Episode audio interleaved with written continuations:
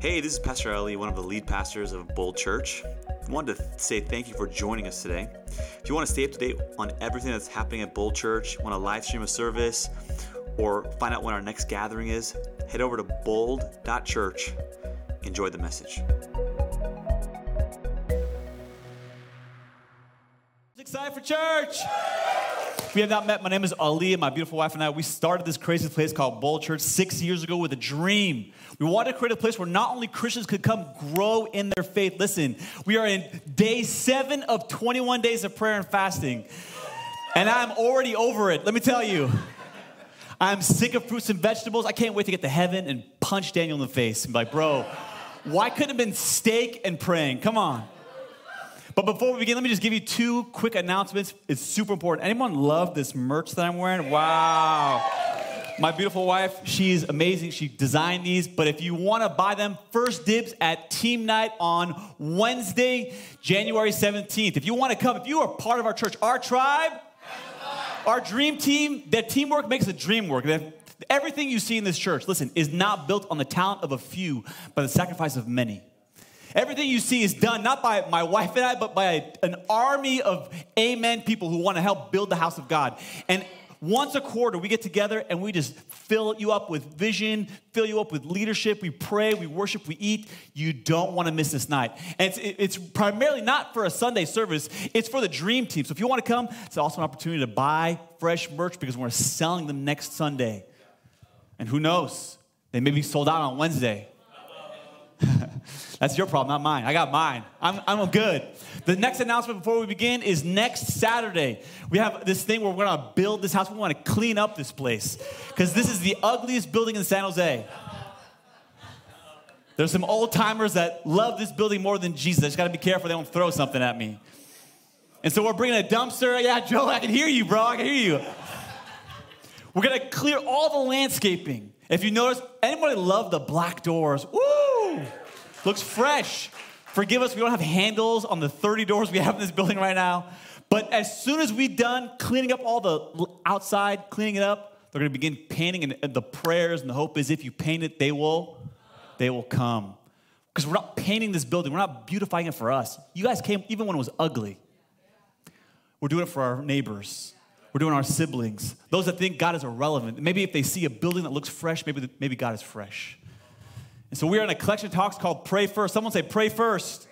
And we bought these journals. We sold 65 of these last week. There are still 30 more available. I want to invite you, day seven, to jump in on this because we are, as a church, collectively saying we no longer want to pray reactively. When an emergency comes, when cancer comes, when the divorce is there, we don't want life to push us to our knees. We want to pray. We want to be a community when we pray, even when we don't have to. Amen? And some of you, you're exploring Christianity, you're new to church. Let me invite you to join in on this. Even if you're intimidated by that, Pastor Ali, that just sounds crazy. I'm not even sure God's real. Listen, don't listen to me, listen to Him. Pray. He will reveal Himself to you. He'll do a better job than I can. God never calls me to be His defense attorney. He says, be a witness. Let me tell you who Jesus is so He can tell you Himself who He is. Amen? And there are too many Christians that know God in theory, but not in practice. You could be a son and daughter and, and never learn how to communicate. My wife and I, we, she is such a better parent than I am. Well, we'll, we'll, our kids will come up to us like, Dad, I really want this. And I'm like, yes, you can have ice cream after dinner. It's seven o'clock in the morning right now. You need to eat breakfast, you need to brush your teeth, girl, come on. And she'll lose her mind. She'll fall on the ground, you don't love me, roll around like I murdered her like pet animal or something. And the worst is when we're in like Whole Foods and everyone's judging me, looking at me like you're a terrible parent. It's like, I can't wait till you have kids. Right? And there are so many kids in the house of God that that's you. You're overwhelmed with anxiety. You're overwhelmed with fear and insecurities, and you're never communicating. My wife, you know what I say to my kids? Stop crying before we go home and I kill you, okay, right? But God, what my wife says to them is use your words. What are you feeling? Why are you crying? And she's trying to pull out of them the emotions that are in. And if I could just prophetically declare, God is saying to some of you, What are you feeling? Why are you overwhelmed? Why are you afraid? What is, is, is causing you to be insecure, to be afraid? Because so many kids, they know God in theory, but not in practice. And the benefits of God are never in theory, they only benefit you in practice. Amen? So I want to give you this phrase. I'm so excited to share with you. If you have a Bible, open it up. It comes from the Word of God. There's an apostle by the name of Paul. And maybe if you don't know what an apostle is, apostle is a church planner. He's a church starter. You got to understand, there are 27 books in the New Testament. The first four books are called the Gospels. These are eyewitness accounts of the, of the, life, death, and burial of Jesus. Then the fifth book of the Bible is the book of Acts. It's a historical book. The next 22 books are what are called epistles. If you're new to church, that may sound like the wife of an apostle, but it's not. So, lame pastor joke, two of you left. Thank you, God. God bless you. But an epistle is a letter written by an apostle to a church. 22 of the 27 books of the New Testament are letters from an apostle to a church. He's encouraging them in the faith. And the apostle Paul uses the same phrase three times. Listen, whenever Jesus taught, when he wanted to get your attention, he would say, Truly, I tell you, truly, truly. Because in that Jewish culture, to repeat a word twice meant, bro, lean in. I'm about to say something really important. When the greatest apostle in the world says something three times, listen, we better lean in. You ready to lean in, church? Watch this phrase. He says it three times. We're, we're going to open it up today. This begins in 1 Thessalonians 5.16. It says, Rejoice always, pray at all times. Someone say, at all times. Give thanks in all circumstances, for this is God's will for you in Christ Jesus. Ephesians chapter 6, pray in the Spirit at all times. Someone say, at all times. Can we say it one more time? Some of you haven't had your coffee yet. At all times. Someone say, at all times. Pray with all kinds of prayer and ask for everything you need. To do this, you must always be ready. Never give up. Always pray for all of God's people. Colossians 4, give yourselves to prayer at all times. Someone say, at all times. Being watchful and thankful, and pray for us too, that God may open a door for our message, so that we may proclaim the mystery of Christ, for which I am in chains. I want to preach to you a sermon for the next 25 minutes and 32 seconds around this subject praying at all times praying at all times. Can you bow your heads? Let me just pray before we talk about prayer. Thank you, Jesus, that your word is alive and active and sharper than any double edged sword. God, we, we want to give you the first 21 days of the year, God, with prayer and fasting because we believe, God, if we give you the best, the rest is blessed. God, we don't want to just come to church and study you and, and hear about you. We want to experience you ourselves. We, we can't live off the faith of our grandparents or our parents or even our spouse, God. We need an encounter with you. We need to hear your voice. God, I just pray for the next 21 days that every person who comes to this church would hear the voice of God. Because prayer is not just us talking to you, God, it's also you talking to us. And speak, Lord, for your servant is listening. We may have walked in one way, Lord, but we want to walk out another. And if you believe that, everybody said, Come on, everybody said. Have Jesus a round of applause real quick? Remember the first time I read this verse, praying at all times? I'm like, bro, how is that possible? Do you not have a life? Do, do you not play Pokemon? Do you not have hobbies? Like, bro, how are you going to do this? Especially when, when I was in Bible college, they would teach you how to interpret the Bible. The very first way, the, the primary way you interpret the scriptures is li- the, through the, the literal translation. That what the Bible says, it says. And sometimes you have to allegorically prof- uh, interpret something, metaphorically interpret something, uh, maybe prophetically, but the primary way is literal. So Paul's saying, I gotta pray at all times. Bro, have you ever watched the movie Office Space and Milton? He's always mumbling under his breath. I gotta be a spiritual Milton. Is that what you want me to be, God? Come on, have you ever seen those crazy people on the buses? They're just mumbling to themselves. You don't know if they're on drugs or they're talking to someone, imaginary friend. I gotta be that person for Jesus. Is that who Jesus wants me to be? Like a crazy spiritual person? I, I love God, but listen, I like TV. Anybody like TV? Some of you like it so much you don't have to sit in the living room, you have it in your bedroom. Come on, I'm not calling anybody out, but are we not allowed to watch ESPN anymore? Are we gotta pray at all times? Like, I love my wife, and he's beautiful, but so is my wife. Come on, how many know what I'm talking about? He's amazing, he's great, but she's a better kisser. Are we not? Are we not supposed to kiss and hang out and go on date night? We're supposed to pray at all times. Is that what Jesus wants me to do? I, I go to the gym. Notice I didn't say I like it. Am I not supposed to do that anymore? Am I supposed to work out and do squats to the glory of God? Come on. I, I can't do squats and listen to worship music. Maybe you can, I can't. How am I supposed to do all these things? What about work? I, I, got meetings where I have to like all day around people. Am I supposed to go, guys, time I need to use the restroom and just pray as much as I can at work? No, no, no. Our time is allotted. How in the world are we going to pray at all times? Well, to understand what Paul is saying, we got to understand what he's not saying. We gotta understand the alternative. How do we pray at certain times and then we'll build on that? Amen? The first thing I want to teach you is this uh, there are certain times where we should pray, and the first time is when we need Him.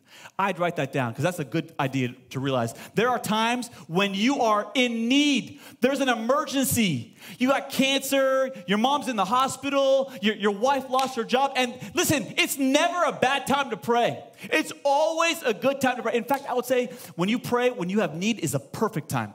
The problem, though, is you don't realize how much you need Him. You, you don't pray when you need Him, you pray when you're in a crisis. You don't pray God for the next step. You pray, God, I'm about to take this big step. Help me with that. Do I date this girl or that girl? Do I take this job or that job? God, I want, do I quit my job and go start the business? God, there's this boy who's been DMing me. He's hot, but so is hell. What do I do, Lord? And there are times when we pray God for the big step. Remember when you were in elementary school and you didn't even really believe God? And the right before the test, you're like, Holy Spirit, activate. Holy Spirit. And when it was a Scantron, you just put C for Christ, hoping, Holy Spirit, help me. And that's not a bad thing, by the way. Some of you pray only when there's an emergency, and your prayer life is awesome when the crisis is there. But what happens when the crisis is gone? Your prayer life goes away. See, if prayer is like breathing, I wrote like this don't just pray to survive, pray to live. Pray to live. So, the next slide, by the way. The other way that we want to pray is not just when we need Him, is this when we go to church. And I'm not trying to call anybody out, but I love church. It's the next slide, by the way. So, when we go to church, I, I love church. I work at church. So, I, some of you, though, the, the issue is not when you pray church, this is the only time you pray. The last time you raised your hands, the last time you called out to God, the last time you were in the presence of God was last Sunday. I'm not saying that to condemn anyone. That's more of an invitation than condemnation. Do you know you don't have to wait a week? You don't have to wait until next Sunday to be in the presence of God. You can do it in your bedroom, you can do it in your car, you can do it in the shower, dare I say in the bathroom. You can do it anywhere, anywhere you go, God can go. Because God's not long, no longer residing in a building, He resides in people. And He wants to go where you go. There's that theologian, where I move, you move, just like that. God's saying that to you. Anywhere you go, God wants to go. And so often we, we forget that, that man, I, maybe this is, this is more than just a religion. Maybe this is a relationship. And maybe when I walk in the car and my wife and I are fighting, I don't have to wait till next Sunday to be filled with the joy that God gave me in that room. I can do it in the car, in the chaos with my kids. And so many times we, we don't realize we have a, a religion, not a relationship. And there's so much more. Watch what it says in Matthew 27, verse 51. It says, At that moment, the curtain, someone say the curtain, of the temple was torn in two from top to bottom. If man ripped it, it would be from bottom to top.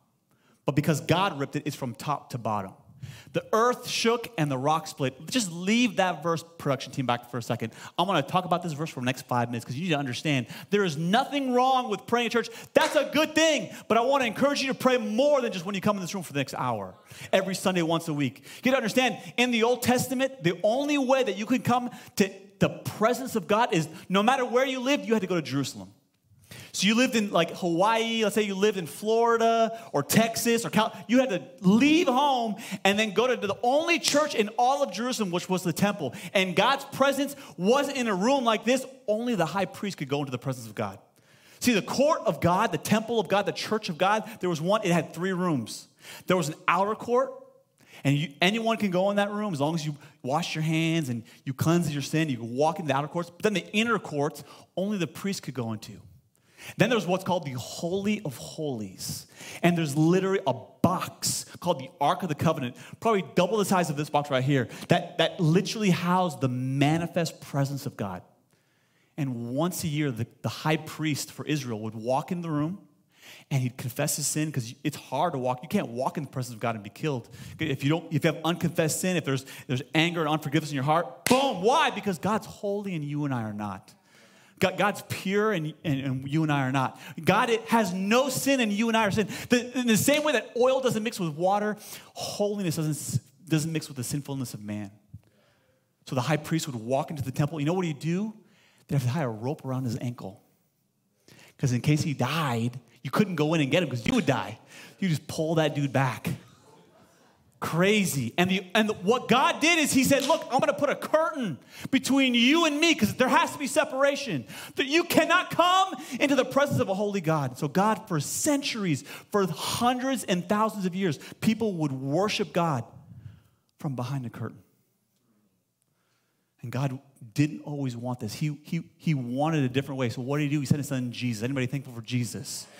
Maybe some of you are new to Christianity, you're exploring. What is this all about? God left heaven as the man Jesus. He entered human history. Jesus is not a prophet, he's not a good teacher, he's not a rabbi. He's God in the flesh. What did he do? He came to die as a substitute for our sin. The Bible calls this penal substitutionary atonement. That means he died in my place for my, even though he did no wrong, he died for my wrong. Even though he did nothing bad, he died for my bad. Even though he was perfect, he died as a substitute for my imperfection. That's only half of it. There's more. He gives me his righteousness. Let me break this down. Let's say you take a test, and every time you take the test, you fail. Jesus took the test, got 100%, and then crossed out his name, and then put your name on it. That's called imputed righteousness. That means when you stand in the presence of God, even though you're a Lakers fan, God forbid, a Cowboys fan, and you should not be allowed in the presence of God, because of Jesus, you're allowed to come in the presence of God. And anybody, no matter who you are, you're allowed in the presence of God because of Jesus. Anybody thankful for Jesus? And the moment Jesus died and paid for our sin, the curtain was ripped from top to bottom. And it was of God saying, I no longer want to be in a building or in a box. I want to be in your heart. So good, right? It's amazing. And yet at the same time, let me just call myself out. For the first five years of our church, we were portable. We had two 25 foot trailers. Like a bunch of homeless nomads, we would go from building to building. We had 13 locations in the first six years of our church.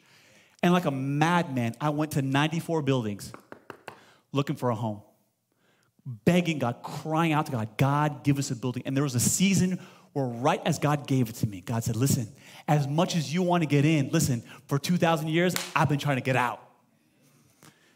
Because you don't need to come to church to experience God. I love the presence of God. There is something that you can experience at home, but there is something special when you come to church. Amen. This is Psalm 22, verse 3. It says, But thou art holy.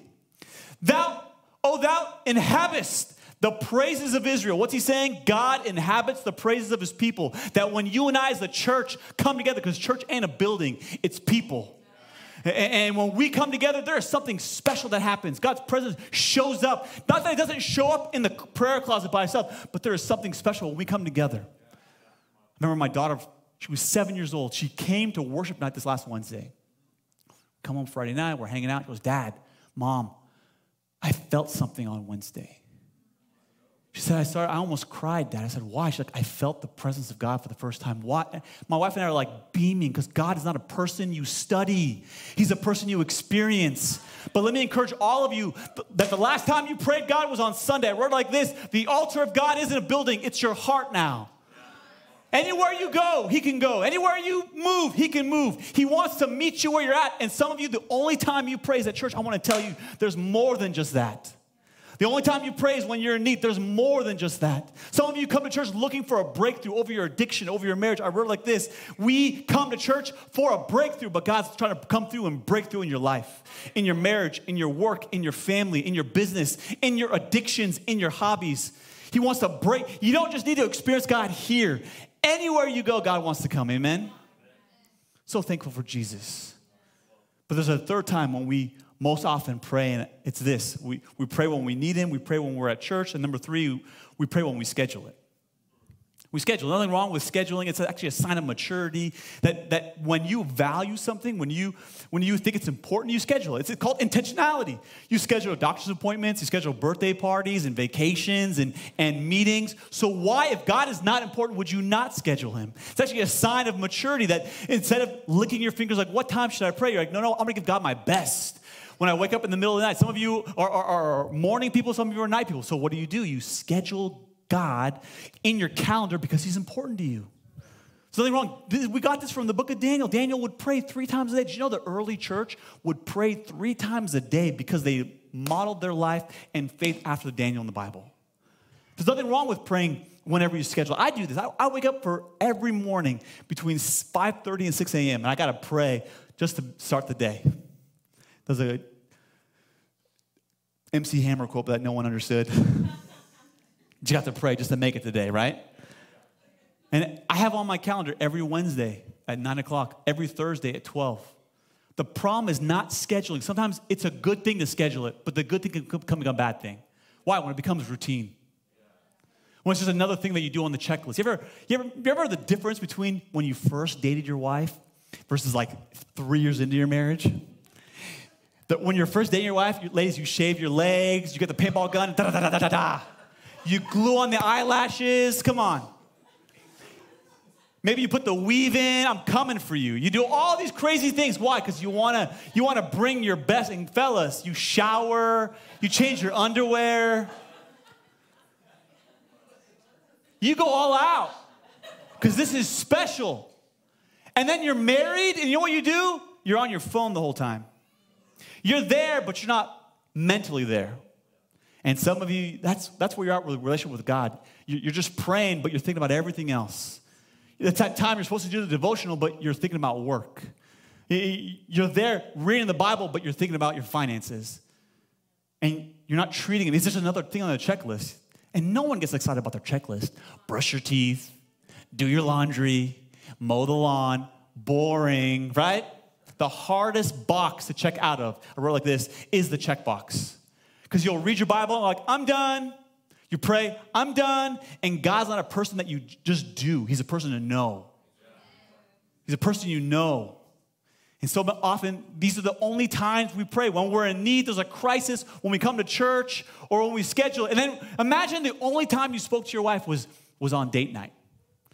Friday from 6 to 8 p.m. And often that's what we do with God. We go to God in the morning at 8 o'clock, we pray for five minutes, and then we ignore Him the rest of the day. You would never do that to your spouse, but often we do that with God.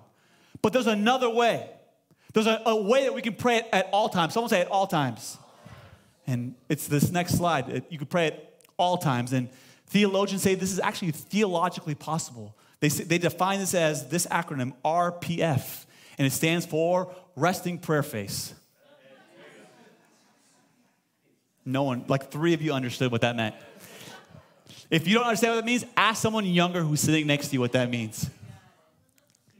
But prayer can become automatic, where you don't even think about it. Do you think, do you schedule when you breathe?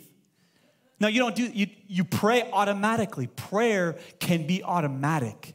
That it just it becomes the, you don't even think about it, just part of your lifestyle. And the, the, the key, I wrote like this what prayer is to your soul, what breathing is to your body.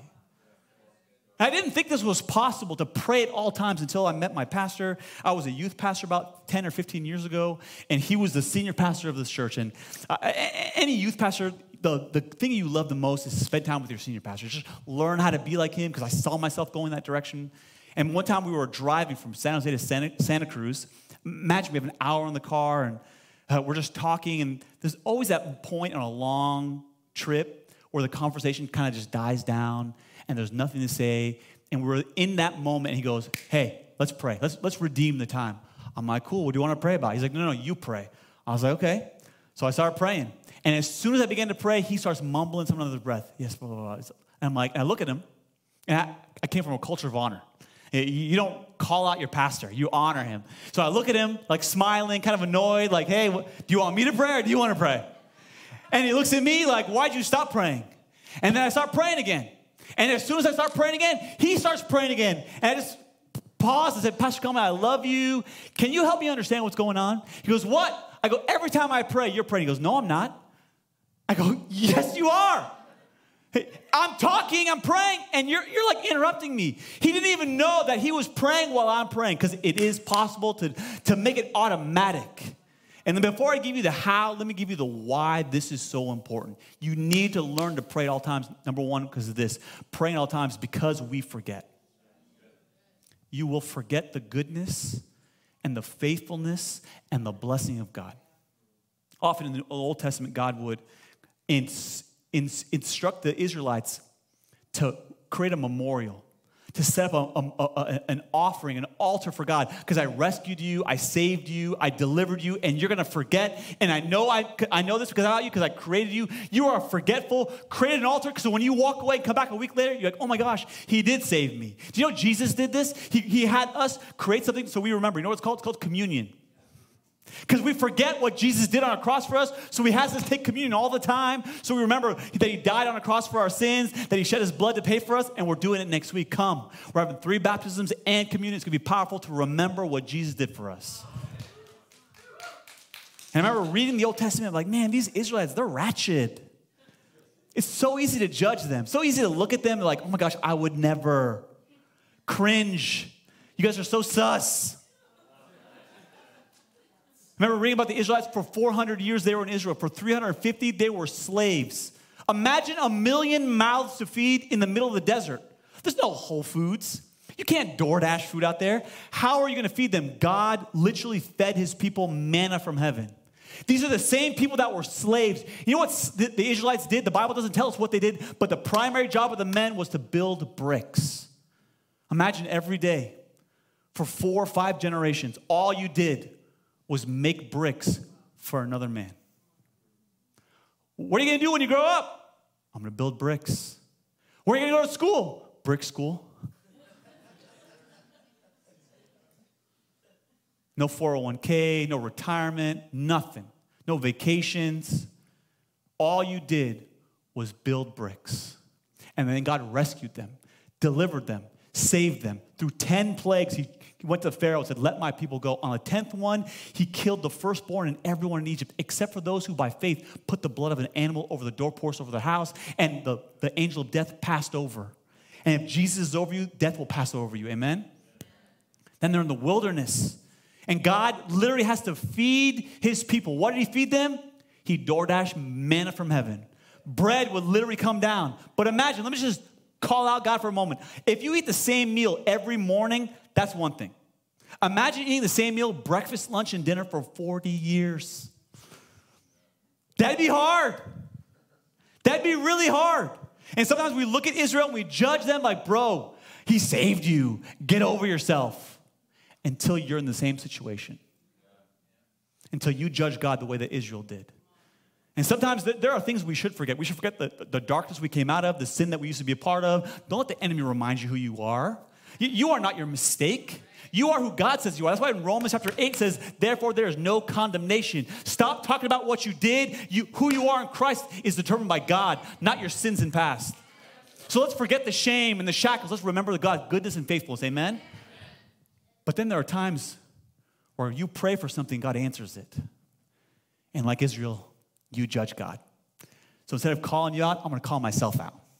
Before my wife and I started this church, we were very affluent. And I don't say that to brag, I just say that to be honest. I used to be a software engineer, easily, easily making 15, 20 grand a month. My wife was a wedding photographer, professional. She would make five grand a wedding. She would do two weddings a month. And then the moment we became pastors, we gave it all up as a sacrifice because we wanted to bless this city. We wanted to change. There's nothing more important to us than God. And now we're living off manna. And it's, I don't say this to shame or complain, but it's paycheck to paycheck, and it has been for six years, and I love it. But it gets tiring. It gets hard, especially as a, as a man, you can understand this when your wife goes, Man, I, I would love if we can get this, and you know you can't afford it. Or when your kids say, Dad, all my friends have this toy, can I buy it too? And then you feel small as a husband because you can't, or a father, because you can't give the things to your kids that you so long to give. And often, what you don't realize is the only time I can go on vacation is when another pastor invites me to preach at his place, and that, that offering that they give me becomes my vacation money. And so last year, I didn't get offered to go on very many places, maybe one or two places. So in March of last year, I got invited to, to a free vacation for a year, for a week, excuse me, not a year. Imagine that. See you in 2025. And it's actually with a, a really well known pastor, Jon Tyson, and we were there with 25 other pastors. He'd pour into us in the morning and in the evening, and then during the day, we did crazy white people stuff shoot guns, smoke cigars. It was awesome. It was awesome. I even have a picture of it. Eh, we, we did country line dancing. I, have never country line danced before. It was, it was fun. I don't say that to brag, but there was a moment during the day that God literally took me back to when I was 30 years old. And He took me to the exact cubicle. I could see myself in the cubicle. And I prayed, God, I can't wait one day to be a pastor, to serve, even if I just clean toilets for you, God. I just want to be in the house. I just want to be building the house of God. And He reminded me of that prayer. And the reason why I was complaining about the manna, I was saying, man, I, I wish I could go back and build bricks. Man, I, I wish I could have what I used to have. And I was complaining about the very thing God gave me, and He answered my prayer, and now, I'm complaining about it. Israel was in slavery for 400 years, and they asked God, set us free, and God did. And then when they got it, they didn't take advantage of it. They forgot. I wrote like this I wonder how many times we complain today for what you prayed for yesterday. You know why we do this? Because we forget. And that's the why of praying at all times. God reminds you of the very things you forgot to, that He did in your life. He, he instituted communion to remember. He instituted monuments so that you would remember. And that's what praying at all times does. God has done amazing things in your life. You may not have the house you want, you may not have the car, but you got feet. You don't even need to go back four years, go back four hours. All of you woke up this morning breathing. You ought to be thankful. You drove to car. I walked past you. You have two legs, bro. There's no, no one in here with a wheelchair. You should be thankful. And often we are ungrateful for the things that God gives us. And that's what prayer does it grounds us in the goodness of God because He is a good father and He never lets His children go hungry. There was a song that went super famous. Some of you are older. You don't even know what social media is. We love you. You won't understand this example. But some of you Gen Zers, you're on TikTok, and this song blew up on TikTok about nine months ago. I'm gonna sing it. If you know it, sing along with me because I'm gonna kill some ears right now. Lord, I give thank you for sunshine. I thank you for rain. I thank you for joy. Thank you for pain. It's a beautiful day. The only way, listen, the only way that you can turn pain into praise is prayer. Some of you have forgotten how good God has been to you. You need to thank Him not just for the blessings, but even for the pain. Even for the pain. That's what praying at all times does. Another reason why I should pray at all times is because we fade. See, if, if I can explain passion like a fire, passion is, is like a like fire. Some of you are passionate about working out, some of you are passionate about Pokemon, some of you are passionate about, I don't know, your awful sports team that they're all gonna lose to the Niners this year, just trying to break your heart early. And, and, and if I could explain the passion of God like a fire, oh, the devil is a liar. There you go. Fire's awesome. And often when people get saved, they go, oh my gosh, I'm on fire for God. But fire's fickle. Fire goes out real fast. And often when you're most passionate, if you get around the wrong people, their words will put out your fire. You ever been excited about something and then you hang out with the wrong friends and they extinguish your passion? I am getting baptized this weekend. Oh, let's see how long that lasts. It's like, whoa, bro. Why you put it on me? Your church hurt. I got a boyfriend. Oh, another one?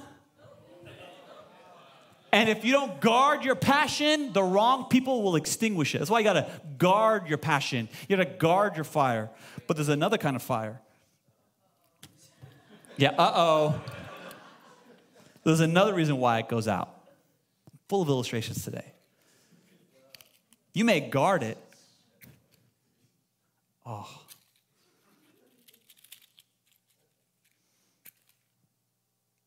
There go. You're on fire for God. Then the worries of this world, put it out.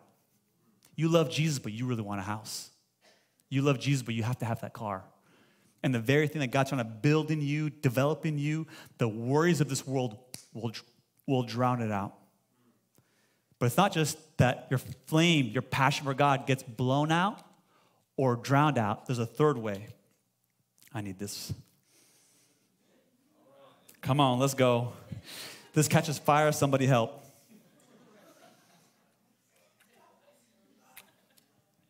Okay, let's go. Come on. Okay, there you go.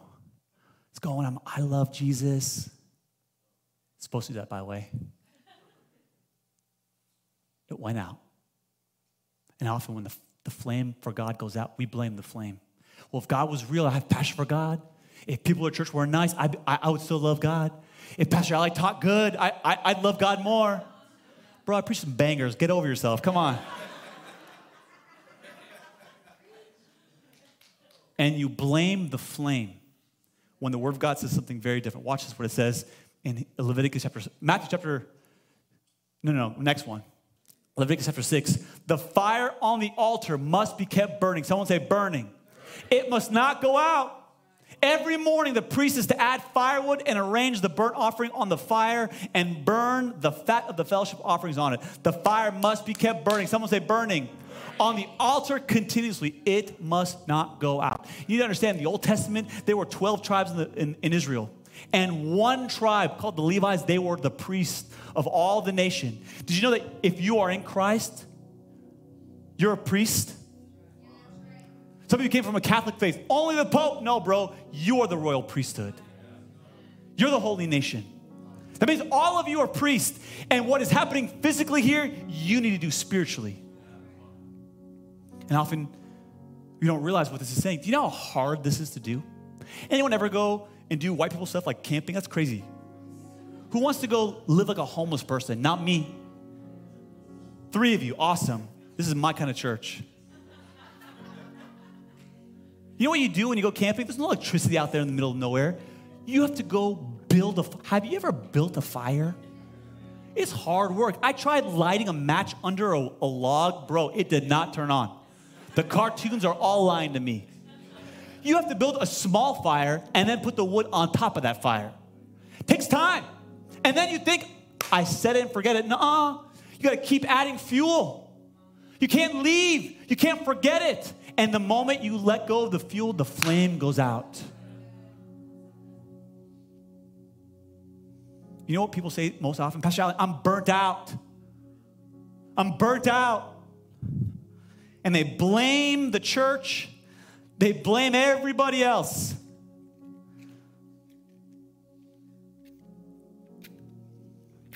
Let's go, Lord. Come on. It's good for you to see this illustration one more time. And they blame everybody else. But you know what prayer is? Prayer is adding more fuel. I can't be your fuel. God is not your fuel. You know who is, though? Prayer. Every time you pray, you're adding logs God's the flame. in your prayer life. So when people say, I'm burnt out, no, no, no. You know what, you know what you're saying to me? You stop praying. You didn't burn out, you ran out. What you're really saying is, I stopped praying with God. It's, you can blame the serving, you blame the church, you can blame people in the church, but it's a revelation of your relationship with God.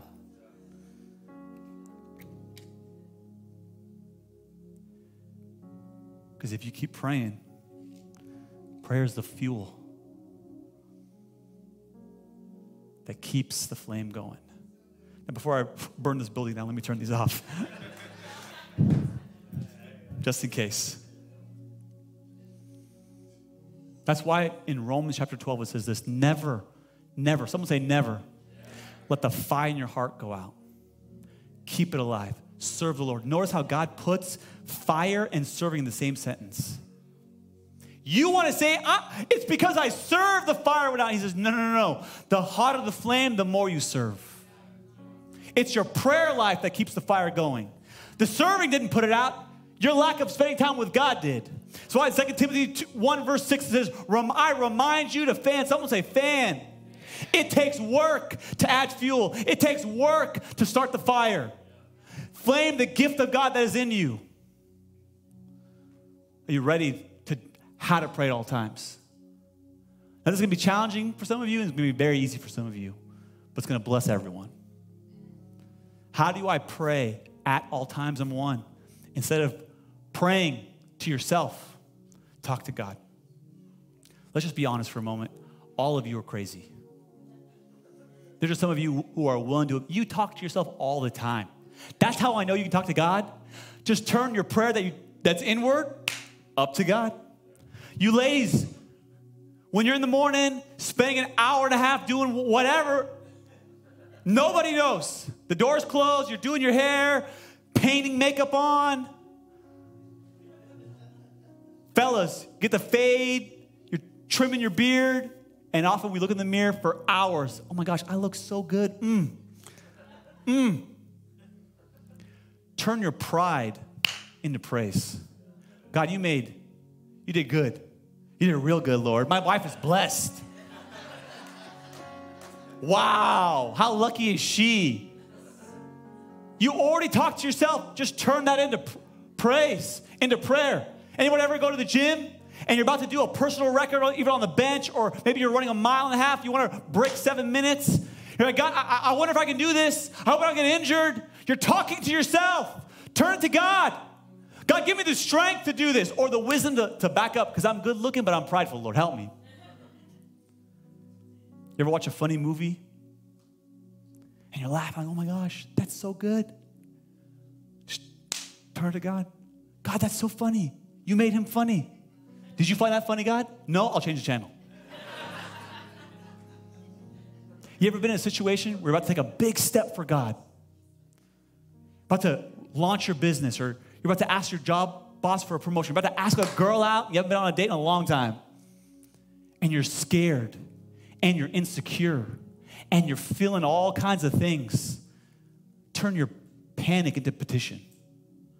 The number one answer why I hear from people, I don't want to pray. Pastor, I don't feel like praying. I wrote like this when you don't feel like praying, it's because you haven't prayed what you feel. You, you, you're feeling something, just turn your feelings into prayer. You talk to yourself already, talk to God. I wrote like this Ephesians chapter 6, verse 18. It says, praying in the Spirit at all times. Someone say, at all times. In two weeks, I'm going to teach you how to pray in the Spirit. Because you can pray in English with your mind, but there's another prayer language that God wants to give you where you pray, you don't even understand what you're saying. That's not what I'm talking about right now. It's the second half of this verse that I want to highlight to you. It says, it's the part that's underlined.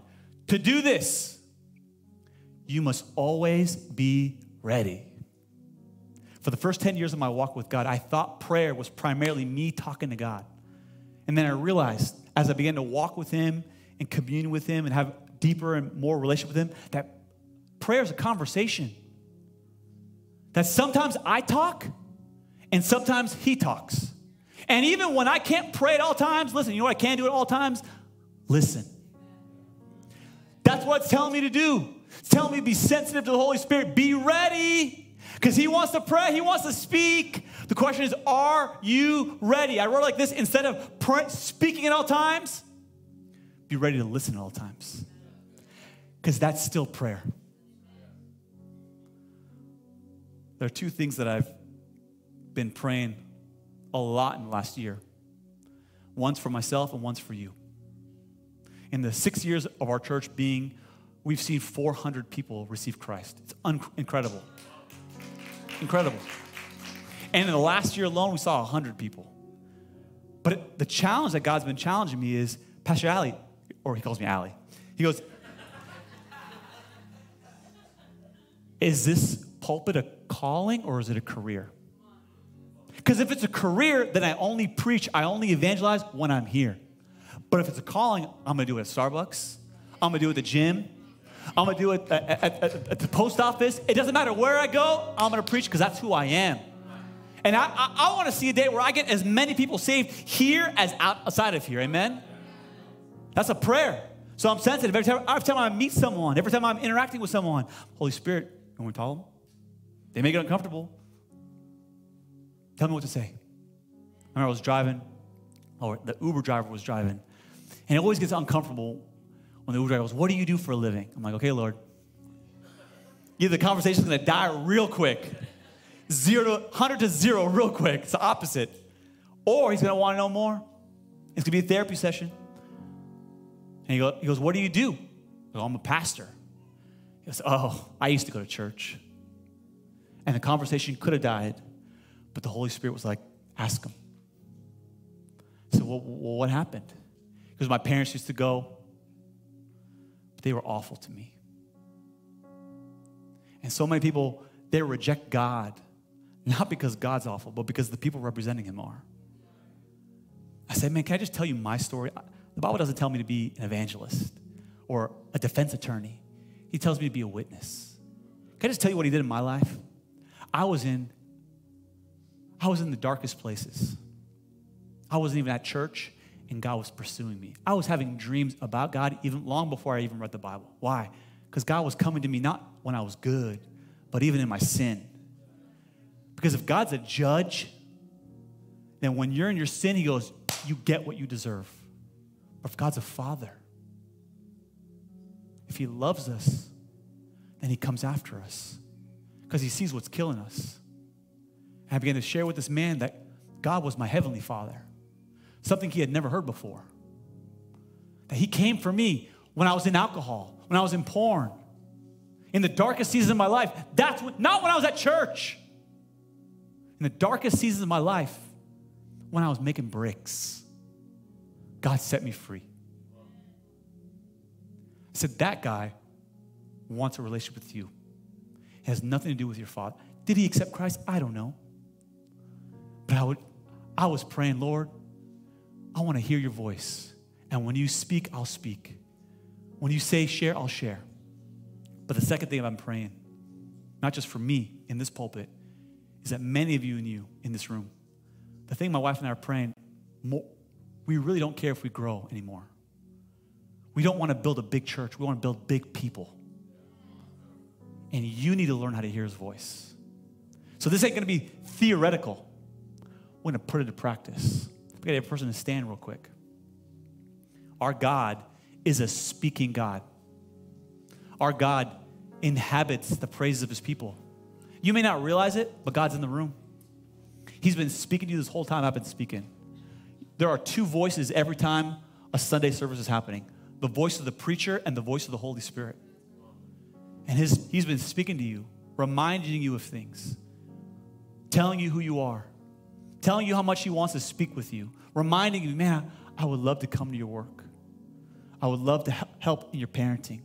I, w- I would love to, to invite me to this area of your life. There's nothing wrong with praying when you're in need, but will you pray even when the need is gone? There's nothing wrong with praying at church, but what do you do on Monday morning? when God wants to be there in your marriage. There's nothing wrong with scheduling it, but you don't just talk to your wife on date night. You talk to him all the time. So I want you to do something real quick. Everyone's hands out and put your hands down and just begin to pour out your emotions. Everybody feels something. God, I, I'm overwhelmed. God, I have anxiety about work. God, I'm anxious about my finances. God, I'm worried about my marriage. God, my, my children scare me. Just begin to pour out your emotions to Him. Everybody feels something. Turn your feelings into prayers. Just begin to speak.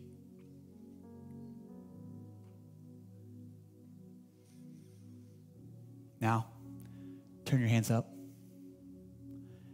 and be silent before God for a moment. Psalm 46 says, Be still and know that I'm God. Let Him speak. Let Him speak. I wrote the question like this What is He telling you right now?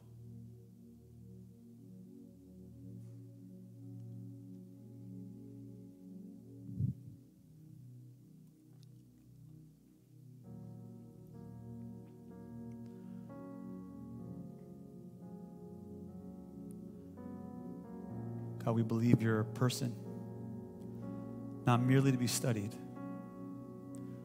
but to be experienced. God, there are people in this room that are hurting, that are lonely. And more than my words, God, they need to hear your words of encouragement, of support. God, there's one mediator between God and man, and it's not me and my wife.